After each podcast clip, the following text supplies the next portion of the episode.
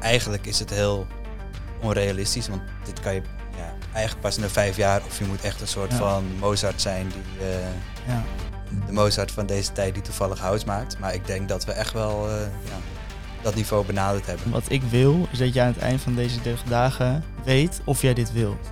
Zeg maar, of je echt weet wat het is om artiest te zijn. Wij zijn natuurlijk een eh, een sportmarketingbureau en dit is gewoon even een uitstapje naar de muziekwereld. Dus dat is heel interessant. Iemand als Ruud, die heeft gewoon alles op het internet uitgezocht en via Instagram. En die heeft hele andere helden dan de artiesten die al langer bezig zijn. Dat is wel zo'n moment dat je denkt, waar ben ik aan begonnen? En dan hoeft er maar één moment te zijn dat het opeens samenvalt. En dat is Ja. heel mooi, dat merk je. Wat je nu hebt neergelegd, dat is eigenlijk wat jongens na een paar jaar neerleggen. Leuk dat je luistert naar de Masters NL podcast. Een podcast over jonge talenten en hun helden. Over missies, doelen en dromen. Mijn naam is Robin Bouwmeester van SportsGen. Wij zijn een sportmarketingbureau gespecialiseerd in talentontwikkeling en bedenker van het concept Masters NL. Een platform waarmee wij jongeren de kans geven om in 30 dagen een haast onmogelijke missie te behalen. Om zo een stap dichter bij hun droom te komen. Tijdens deze missie worden de jongeren geholpen door mensen tegen wie ze opkijken en van wie ze graag willen leren. Dat zijn de Masters. In de afgelopen periode hebben we samen met de gemeente Amsterdam de aftrap gedaan onder de naam Masters of Amsterdam. In de komende afleveringen van deze podcast blikken we met talenten en masters in 30 minuten terug op de afgelopen 30 dagen. Alles komt voorbij: sport, muziek, gaming, ondernemen en meer. In een tijd waarin het voelt alsof niks meer mag, laten wij zien dat alles kan. Dit is de Masters NL podcast. Welkom bij een nieuwe aflevering van de Masters NL podcast. Samen met mijn sidekick Danielle Mouissi ga ik vandaag in gesprek met Ruud Kolen en Jeroen Schipper. Eh, we maakten eerder al een aflevering, eh, Ruud, met jou en, eh, Michel Dij. Dat, eh, dat beviel zo goed dat we een tweede sessie eh, met jou hebben gepland. Ja. En eh, met, wel met een andere, een andere master, want eh, Jeroen Schipper is eigenlijk ook de persoon die ja, in het hele proces van jou in de afgelopen 30 dagen heel veel heeft betekend. Ehm, toch nog even goed, Ruud. Jij bent binnen Masters of Amsterdam talent van het, van het domein music. Ehm, upcoming DJ, bekend als, ook wel als DJ Roulé. Ehm, maar nog even voor de luisteraars die nog even denken, oh ja, Ruud, wie, wie was dat ook alweer? ja, Nog even een heads-up. voor mij een heads-up. Ja, ik ben Ruud. Ik kom uit Kastikum, woon in Amsterdam. Ik ben, eh, ik ben net klaar met mijn 30 dagen. En ik heb eh, di- dit eh, programma gevolgd eh, samen met mijn eh, coach Jeroen Schipper. En Michel D, waar we al eerder een podcast mee hebben gedaan. Ja, en Jeroen eh, ja, is hier niet omdat hij zomaar alleen eh, even wat heeft gedaan in die periode. Die is echt heel belangrijk voor jou geweest. Zeker. Ehm, Jeroen, eh, jij bent eh, artiestenmanager, festivalorganisator. Eh, dat is even van mij. Ja, eh, maar vast, klopt, je, ja. kunt, je kunt daar vast nog wat meer... eh, Eh, ja, ik, doe nu, eh, ik organiseer nu acht jaar een eh, festival. Eh, toevallig in Rotterdam, niet in Amsterdam. Maar ik, eh, in Amsterdam doe ik het management van drie artiesten. Christucci, Prunk en eh, Michel de Heij, heel toevallig. En eh, in die hoedanigheid eh, ben ik ook de afgelopen 30 dagen met eh, Ruud bezig geweest. Of Roulé, hoe je, het, hoe je hem wil noemen. Ja, en heb ik eigenlijk gewoon ja, gezegd van eh 30 dagen lang is mijn netwerk jouw netwerk. En nou, laten we kijken wat er nodig is om, jou, om jouw missie te halen samen. En volgens mij zijn we aardig, hebben we het aardig gedaan. ja. Zeker. Mooi, daarover eh, dadelijk meer. Maar laten we even helemaal teruggaan naar het begin. Eh, wij zijn gestart met Masters of Amsterdam. Ehm, toen mij maakte bekend dat we in ieder geval het domein music gingen doen. Eh, toen hebben we een soort ja, aanvraag uitgeschreven van... joh, geef je op als jij binnen de, binnen de doelgroepen valt. En via jou, Jeroen, is, zijn we uiteindelijk bij Ruud terechtgekomen. Kun je even aangeven hoe dat, hoe dat gegaan is toen? Ja, zeker. Ja, het is ja, natuurlijk eh, corona en eigenlijk voor mijn artiesten zijn ja, al hun shows weggevallen. Dus wij zijn ook eh, gaan kijken naar manieren om en op een andere manier omzet te genereren, maar ook om gewoon lekker bezig te blijven en deze tijd goed te besteden. En eh, Ruud die heeft toevallig een artiest van mij ja, ingehuurd om hem eh, ja, privé ja, advies, workshop, ik weet Feedback- eigenlijk niet hoe je feedback feedback, sessie, ja. ja, een feedback sessie in Ja. te plannen. En dat was toevallig via de Deep House Academy. En eh de jongens van de Deep House Academy, die ken ik ook weer goed.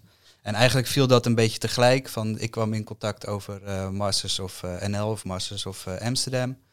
En toen zei ik tegen de jongen van ja, zijn er talenten bij jou in de opleiding waarvan jij zoiets hebt van ja, die is geschikt voor dit, ja, voor dit hele concept.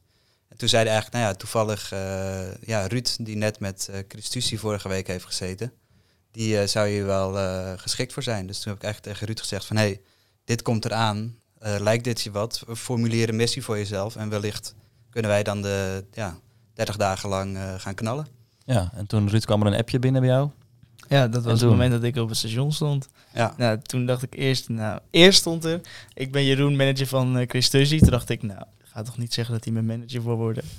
Dit kan toch niet? Dat zou, dat zou onmogelijk zijn. Dus toen wat bleek opeens, ja, we hebben een uh, concept. Ja, nou, eigenlijk 30 dagen En toen was, het opeens, toen was het opeens, ja, toen was het opeens, oh, hij wordt wel mijn manager. Wat gebeurt hier? Uh, wel voor 30 dagen natuurlijk, maar ja. ja. dus voor mij was het echt opeens van, nou, dit kan niet. Dit kan niet dat, het, dat dit zo nou, nadat ik al met Christusje had gezeten, dat ik dacht, oh, alles valt opeens op zijn plek. Ja, ja dat was heel tof. Ja, en eigenlijk nog daarbij ook van, uh, ik heb samen met Michel, volgens mij is dat nu vier jaar geleden, een concept gedaan dat heet Kweekvijver. Toen hebben we eigenlijk gezegd van, we gaan niet kijken naar je populariteit, naar je volgers of dingen. Wij gaan jonge talenten vragen om een mix in te sturen. Je hoeft eigenlijk niet eens je artiestennamen bij te zetten. En wij gaan gewoon alleen luisteren naar, is deze mix vet? Horen wij platen die we niet bij anderen horen en uh, dingen. En daar hebben wij dan bijvoorbeeld iemand als Christusi uh, uitgepikt, maar ook nog drie andere drie jongens die nu ook heel ver zijn. Dus ik belde Misha, ik zeg, joh, we hebben nu een, er komt een concept aan waarbij we 30 dagen lang een talent gaan helpen. Uh, lijkt het jou ook leuk om, dat, ja, om daaraan mee te doen? Ik bedoel, van, ja, ik ben de manager. Ik weet, ja, ik weet wel wat over muziek en muziek maken, maar de, de missie was natuurlijk wel heel erg op muziek maken gericht. Dus Michel zei van ja, top. Nou, laten we kijken hoe, uh, hoe ik ook kan helpen. En nou, volgens mij is dat wel een leuke wisselwerking geweest. Ja, zeker. Uh, om even wat meer in te zoomen ook op de hele, de hele muziekindustrie. Hè? Jeroen, jij bent, je voelt je als een vis in het water binnen het, binnen het de hele artiestenbusiness als, als manager, als, als, als, organisator. ja, voor de mensen die die wereld niet kennen, dat is, het lijkt mij een hele specifieke business. Ja, met heel veel haken en ogen, maar enorm vet. Ja, het is super vet. Ja, het, ding is, als we gewoon het even bij artiestenmanagement houden. Je werkt natuurlijk met mensen. En eigenlijk mijn taak als manager is om mijn artiest optimaal te laten renderen. Maar het is niet zo dat daar een soort van blauwdruk is over hoe manage je een artiest. Je moet dit, dit, dit, dit, dit doen en dan gaat het lukken. Iedere artiest heeft weer wat anders, anders nodig, weet je wel. De ene heeft hulp nodig eh, met financiën, de ander met muziek maken, de andere met muziek uitsturen, de ander om juist weer contact te komen met promotors. De andere heeft weer mentaal wat meer hulp nodig. Dus het is echt, ja, er is niet echt één manier om het te doen, maar er zijn wel een aantal pijlers die gewoon ja, voor iedereen werken. Ik had zoiets van, ja, als we dat in ieder geval op Ruud uh, toepassen, dan, uh, dan, ga, ja, dan gaan we goed. Ja, en Ruud, uh, als jij dat nu zo aanhoort, hè, er, komt, er komt heel veel bij kijken. Het is niet alleen maar de muziek maken zelf. Wat is dan hetgene waarvan jij zelf de, aan het begin dacht van, ja, dit is echt nog hetgene waar ik zelf de meeste stappen in moet maken, waar zij mij echt bij kunnen helpen. Nou ja, wat ik heel mooi vond wat Jeroen zei aan het begin gelijk van wat ik wil, is dat je aan het eind van deze 30 dagen weet of jij dit wilt. Zeg maar, of je echt weet wat het is om artiest te zijn. Of je echt dat die gesprekken met een manager en dit daarheen gaan en dus nu een podcast opnemen. Of je dat echt wel leuk vindt. Want je kan wel muziek maken leuk vinden, maar weet je ook hoe het is om een artiest te zijn. Dus vandaar ook dat uh, gesprek met media-expert. Wat komt allemaal bij kijken bij social media? Het is niet even af en toe een storytje maken of een postje eruit. Dus het, ja, je, moet, je bent een naam als artiest en je moet het echt behandelen ja, als een business. Tuurlijk, je bent het eigenlijk, je bent jezelf. En het is, het is allemaal heel leuk, maar er komt dus echt wel veel meer bij kijken dan dat je aan het begin denkt. Dus aan het begin had ik eigenlijk ook nog niet heel veel dingen waarvan ik dacht van, oh, hier zou ik tegenaan kunnen lopen. Of wat is dit? Dat heeft Jeroen me eigenlijk allemaal leren, geleerd van wat komt erbij kijken. Dus dat is eigenlijk, Jeroen, dat is echt wat zijn grootste meerwaarde is geweest aan het hele proces. Van wat komt erbij kijken. Ja, het is eigenlijk meer volgens mij een voorbeeld van hoe meer je weet, hoe meer je weet wat je niet weet. Ja. Ja, dat is echt heel goed. Gaat wel ja. ja. ja. ja. Om het even samen te vatten, ja. ja. ja, precies. Um, nee, wat denk ik ook wel leuk is uh, om te weten, Jeroen, uh, als, jij, uh, als jij Ruud even afzet tegen de, de gearriveerde artiesten hè, uit je eigen stal, uh, kun je aangeven, ja, waar zit het verschil? Nou, misschien moeten we het iets breder trekken. Wat, wat ik nu heel interessant en misschien ook wel vet vind, is is een hele nieuwe generatie artiesten die alles helemaal zelf aan het uitvinden is. Dus als ik het vergelijk met een artiest eh, met een artiest die tien jaar geleden begon. Die heeft heel erg gekeken naar wat is er in het verleden gebeurd. eh, helden, Carl Gregg, Dirk May, weet ik het wat allemaal.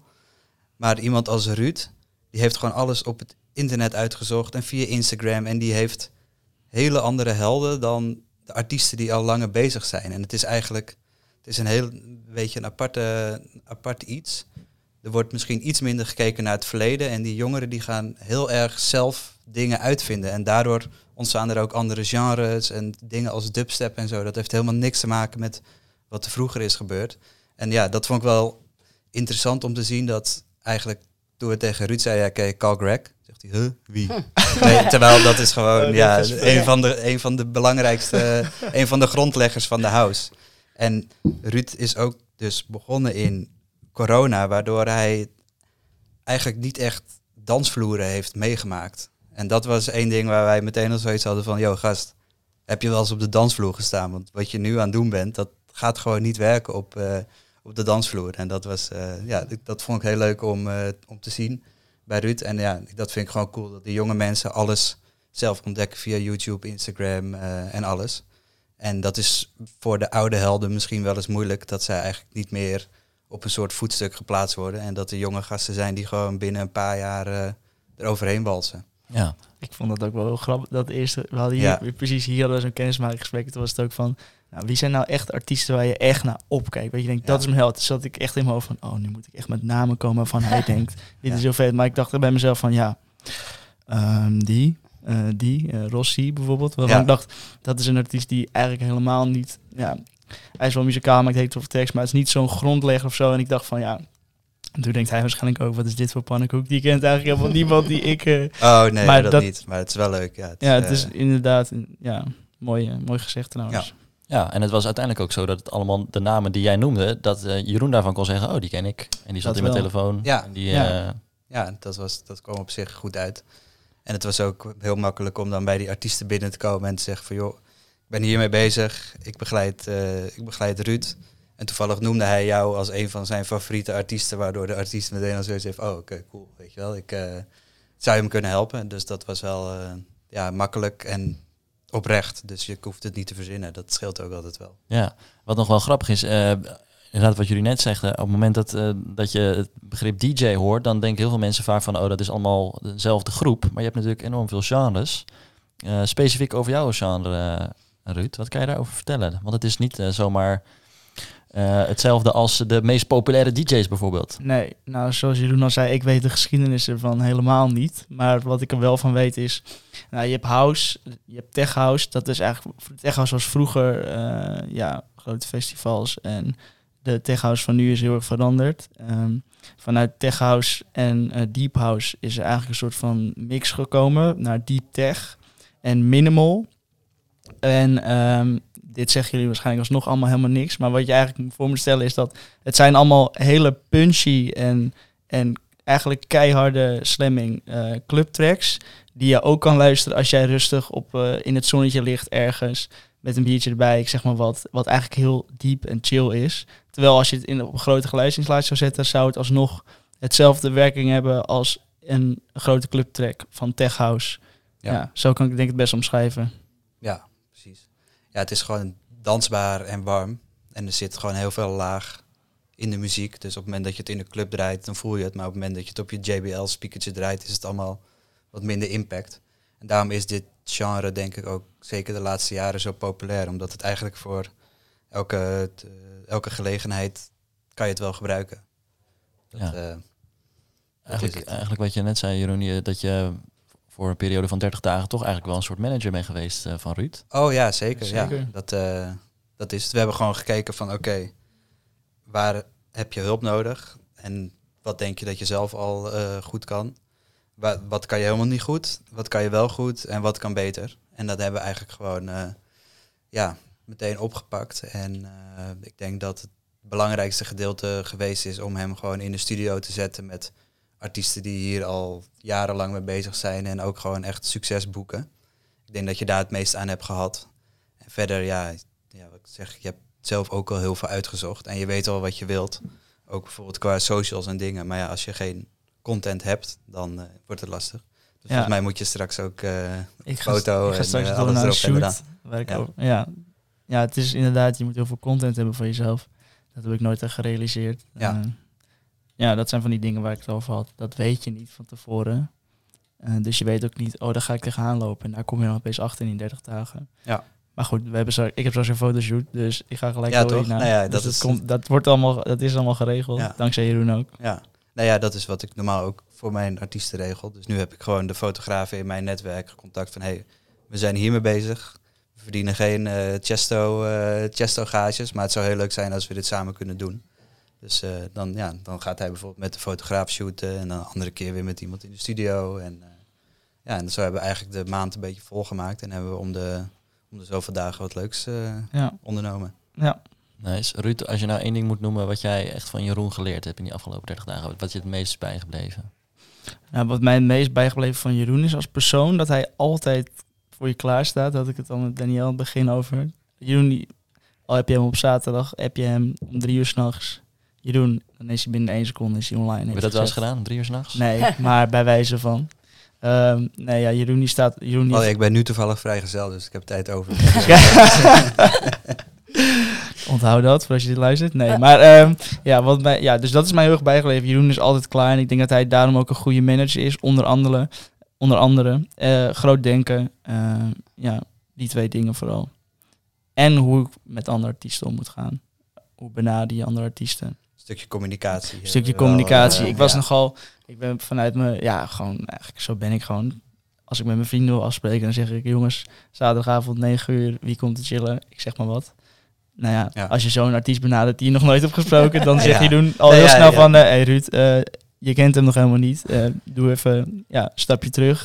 hoe gaat het met je? Dat is een goed voorbeeld van bijvoorbeeld op een gegeven moment had ik dan geregeld dat uh, Ruud met een van zijn favoriete artiesten een studiosessie zou kunnen doen. En ik, ik gooi je dan gewoon op de mail, zeg ik, yo, zoek het verder uit samen. En dan stuurt Ruud van, hey man, uh, dinsdag 8 uur, kan je dan? dat ik echt zeg van, oké, okay, deze ja. gozer die normaal als zou je zo'n sessie met hem inplannen, kost het honderden, misschien wel duizenden euro's. Ik zeg, je kan beter zeggen, hey, leuk je te ontmoeten, ik kan dan, dan en dan. Uh, lijkt me heel fijn om... Mijn voorkeur heeft dinsdag, maar als het een andere dag is, uh, let me know, weet je wel. Ja. En dan drie dagen later doet hij weer hetzelfde met iemand anders. maar is het nu, uh, is het nu eruit. Ja. ja. Gretigheid uh, ja. ik het maar op. Ja, ja, het, heeft, ja het heeft me wel heel. Ik ben er heel erg aan het nagaan denken van, oh, en je leert jezelf ook wel kennen daardoor. Ja. En, maar het, is wel, ja, het is wel een fijn lijn, want het is natuurlijk van... Aan de ene kant wil je gewoon zelfverzekerd overkomen iemand die het regelt, maar aan de andere kant moet je wel humble blijven en ook waarderen dat mensen die tijd voor je hebben. Of in ieder geval, je waardeert het wel, maar hun ook dat gevoel geven. Maar je wil ook niet een soort van poesie zijn die niet echt uh, iets kan beslissen of bepalen of een uh, afspraak kan maken. Nee. Dat, uh... ik ben, waar ik wel benieuwd naar ben, Jeroen, is er dan ook iets, is er iets wat jij van Ruud geleerd hebt? Als je die dat je even van tevoren moet had ik daarover na, over na kunnen denken. Um, nou, ik weet niet of het per se uh, iets geleerd is, maar ik vind het wel tof dat, ondanks dat uh, Michel en ik best wel hard voor hem zijn geweest in het begin, ook omdat wij gewoon een bepaalde muzikale achtergrond en voorkeur en alles hebben, dat hij wel heeft gezegd van, leuk en ik snap het, maar dit is, de, dit is meer de kant die ik op wil, dus ik neem mee wat jullie mij nu bijvoorbeeld voor deze bepaalde track hebben meegegeven, maar ik ga hem toch commerciëler houden, meer big room en, uh, en alles. Dus ja, dat, ik vind dat voor een artiest heel belangrijk dat je wel echt zelf weet wat je wil. En ook doet wat je zelf leuk vindt. Want anders heb je er over vijf jaar geen zin meer in als je gaat doen wat anderen van je willen. Dus dat is, uh, ik weet niet of dat iets is wat ik nou echt geleerd heb, maar wel waarvan ik zoiets had van, ah ja, dat is wel de mentaliteit die je moet hebben. Ja. Samenvat, zeg maar, hoe omschrijf jij uh, Ruud als persoon en uh, als artiest? Is daar een verschil tussen? Um, nou, er, zou, nee, er zit niet per se een verschil tussen. Ik denk, um, ja, sowieso vaak is je sterke punt ook wel, uh, dat kan ook weer automatisch een zwak punt zijn. Maar ik vind eigenwijs in de positieve zin van het woord ja, ik denk dat dat Ruud wel goed, eh, goed samenvat. Verder, eh, ja, en kijk, het is gewoon een hele, ja, je merkt gewoon een hele nette jongen, eh, communicatief, sterk, weet je wel. Je Ja. kan hem dus gewoon inderdaad aan tafel zetten met een grote artiest of boeker of manager of dingen. En hij houdt zich gewoon staande in dat, in dat gesprek. En dat was ook wat toen ik die jongen van Deep House Academy vroeg van, joh, wie heb jij? Hij zegt, ja, hij zegt Ruud, hij is net begonnen, maar hij zegt, die is gewoon communicatief sterk en daar kan je gewoon heel fijn mee werken, weet je wel. Dus niet dat hij drie dagen zijn telefoon niet eh, op zou nemen, wat sommige artiesten nog wel eens, eh, nog wel eens hebben. Dus ik denk, ja, eigenwijs, communicatief, eh, communicatief sterk, ja, dat dat twee punten zijn die je ook wel als artiest eh, moet hebben. En zeker in zo'n sociale wereld als eh, waar wij in zitten. Mooi. Mooi. Dankjewel, Jeroen. Mooi. Ruud, moest jij, niet, eh, moest je eigenlijk niet wennen aan, eh, aan, aan Jeroen in het begin? Want eh, ze, zijn, ze waren best wel hard voor je, zegt hij net. Dat ja, dat heb ik bij Miesje ook al gezegd. Dat je aan het begin... ik had heel veel zelfvertrouwen nog steeds. Maar het was wel even een soort van spiegel van... yo, dit is hoe het eraan toe gaat in deze wereld. En dat is niet meer vanuit je slaapkamer nummers maken en op Soundcloud gooien. Als jij wil dat dit op een groot feest wordt gedraaid, dan is dit ervoor nodig. Het was ook natuurlijk wel... We hebben zelf een doelstelling gesteld die heel moeilijk is. Als we hadden gezegd, ja, we moeten de top 100 van Beatport halen... dan waren ze ook minder streng voor mij geweest, denk ik. Dus we hebben ook zelf die lat hoog gelegd met elkaar. En eh, daarvoor hebben zij mij ja, heel snel laten realiseren van, joh, dit is er echt voor nodig. En ook echt gewoon consequent en streng daarop gehandhaafd bij mij. Eh, Maar goed, je legt een lat wel op een haalbaar punt, weet je ja, wel. ja, Als wij zoiets hadden van, je hebt minder talent, dan hadden we ook gezegd van, ja, oké, laat maar, weet je wel. Hoe je het nu hebt gedaan eh, is prima, maar we hadden wel zoiets van, ja, er, er zit veel meer in dan, eh, dan wat erin zit.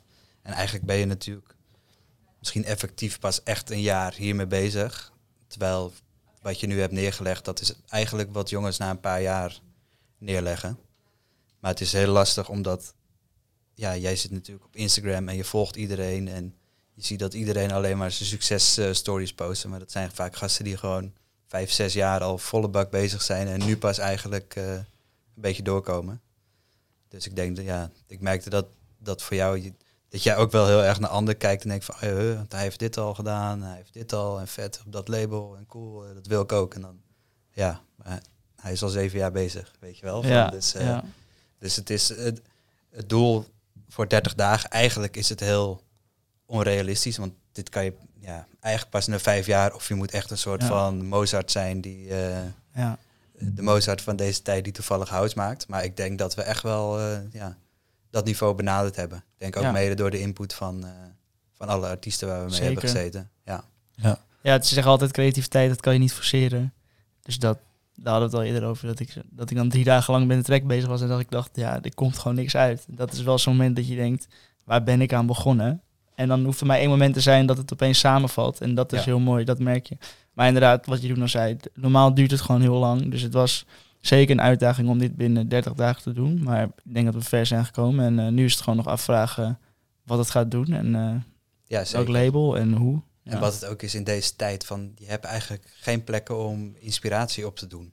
Dat is ook op dit moment het hele lastige. Van. Ik merk ook mijn artiesten, die zijn nu op een heel andere manier muziek aan het maken dan dat zij twee jaar geleden waren. Twee jaar geleden ging je gewoon naar de club, kon je testen, alles erop en eraan.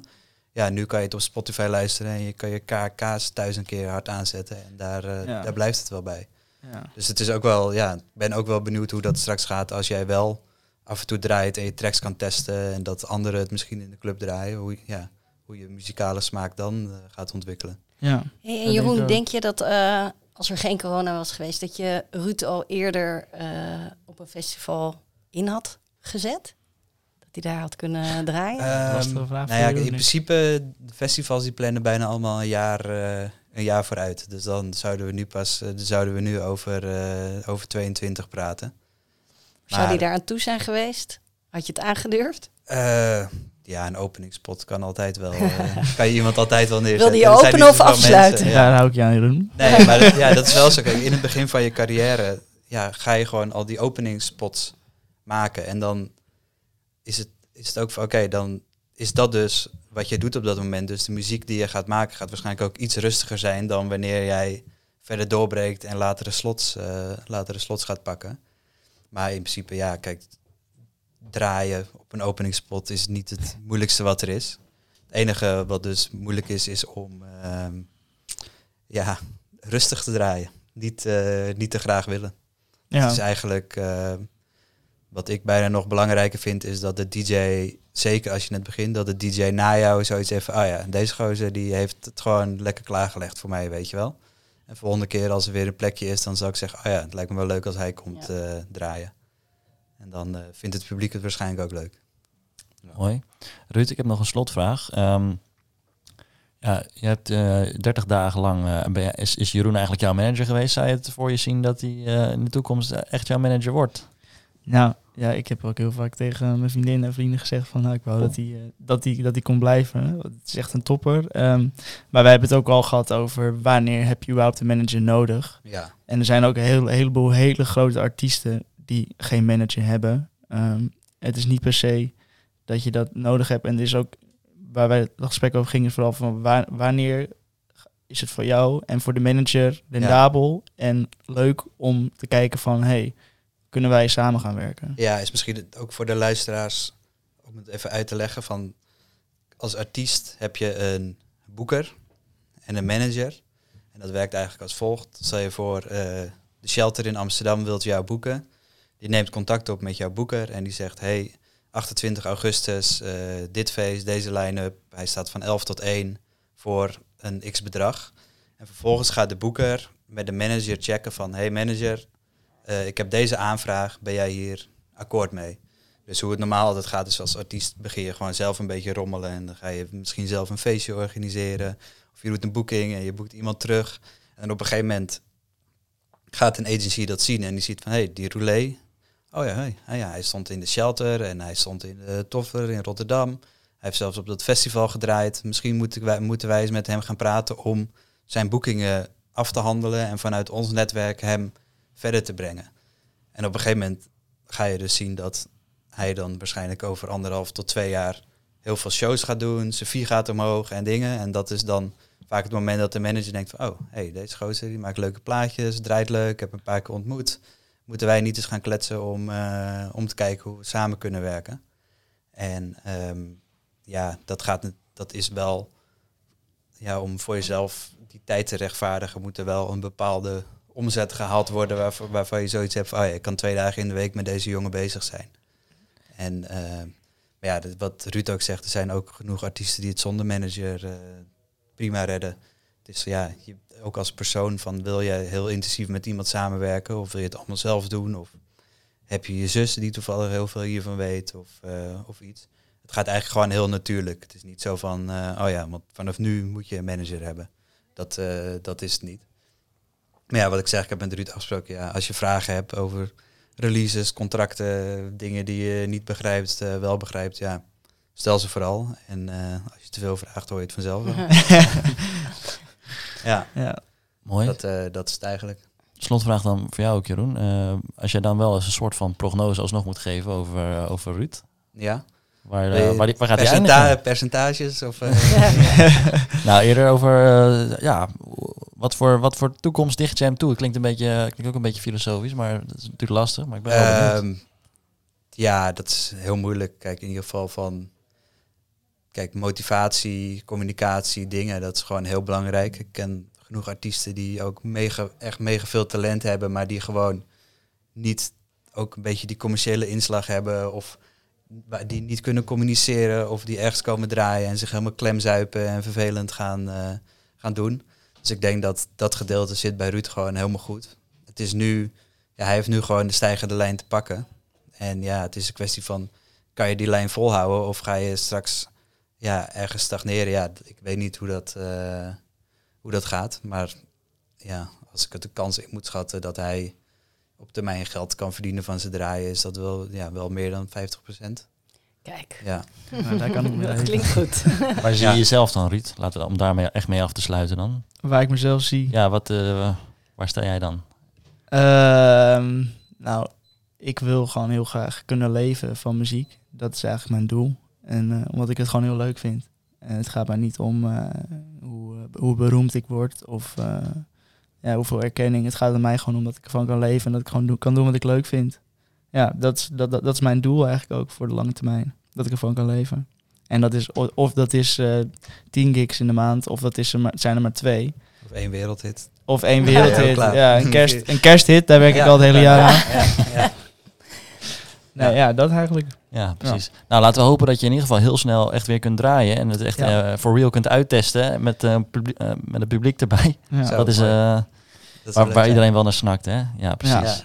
Ja. Ja. Als we even doorvaccineren, dan eh, Ja. goed. Ik Ja, hoop dan dat je luistert, eh, Rutte Ja. en de Jong. Ja. Jongen. Dan wordt het hopelijk een hele mooie zomer in ieder geval. En, Ja. eh, en dan kunnen we daarna verder. En dan gaan we hopelijk eh, nog veel meer van, eh, van jou horen. Dank jullie wel dat je er waren. Dankjewel Jij Jeroen. ook bedankt. Dankjewel Wat vond jij ervan? Wat eh, opgestoken? Ik eh, heb heel veel geleerd, ja. Ja? Ik heb, Ja. Kijk, wij zijn natuurlijk een, eh, sportmarketingbureau. En dit is gewoon even een uitstapje naar de muziekwereld. Dus Ja. dat is heel interessant om daar, eh, Ja. om daar ook heel veel over te leren. Dank jullie wel. En eh, ja, ik zie jullie graag. eh, ik, ik, hoop dat jullie er bij de volgende aflevering eh, weer zijn, luisteraars. Bij de volgende aflevering van de Masters NL podcast. Volg ons even op Instagram, het Masters NL. En dan graag tot snel.